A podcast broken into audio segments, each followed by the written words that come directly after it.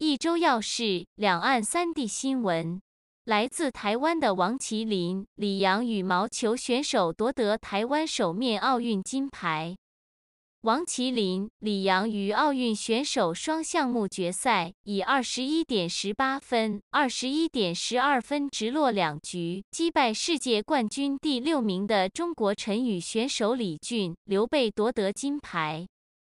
这是台湾奥运史上第一面盘锦，亦是今届奥运的第二面金牌。第一面是举重选手郭幸淳，中国官方证实，原任中国外交部副部长的秦刚已到达纽约，接替崔天凯出任中国驻美国大使。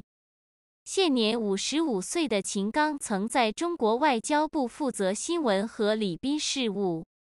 他曾多次言辞犀利地回击外国记者对中国的质疑。他还被视为是中国国家主席习近平的得力助手。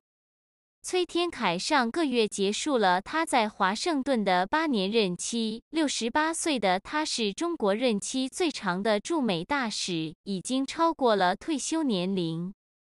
他在北京和华盛顿都被认为是一位经验丰富和受到尊敬的人物。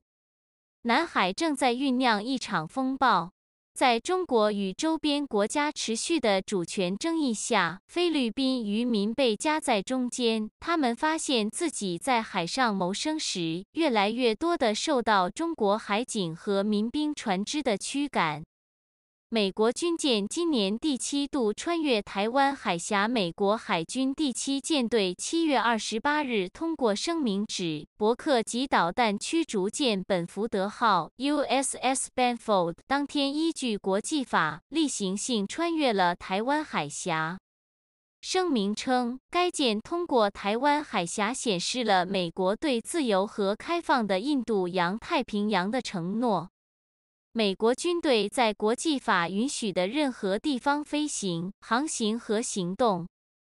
此前，美国国防部长奥斯汀 （Lloyd Austin） 二十七日于新加坡发表演讲时表示，同时，我们正在与台湾合作，以增强其自身的能力，并提高其遏制威胁和胁迫的准备程度，坚持我们在台湾关系法下的承诺，并符合我们的一个中国政策。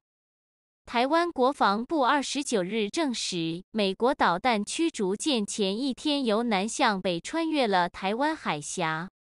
台国防部向媒体表示，美舰穿越台海时，台湾军方透过联合情报、跟舰和侦察，持续关注美舰航行的水域和天空，并发现一切正常。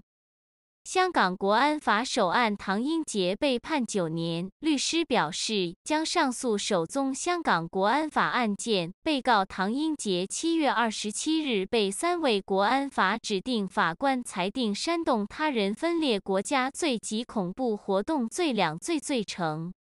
法庭七月二十九日听取求情后，于三十日判处唐英杰煽动他人分裂国家监禁六点五年，恐怖活动监禁八年，两罪的二点五年分期执行，总刑期为九年。唐的驾驶执照亦停牌一零年，与监禁年期同期执行。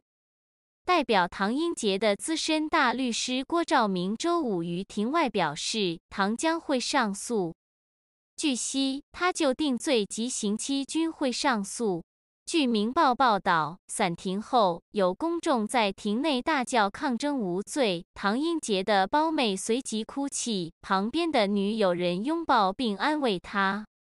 多名家属向唐英杰高喊撑住呀！唐英杰回应说：“你们都挺住。”唐英杰的代表律师在庭后表示，将会提上诉。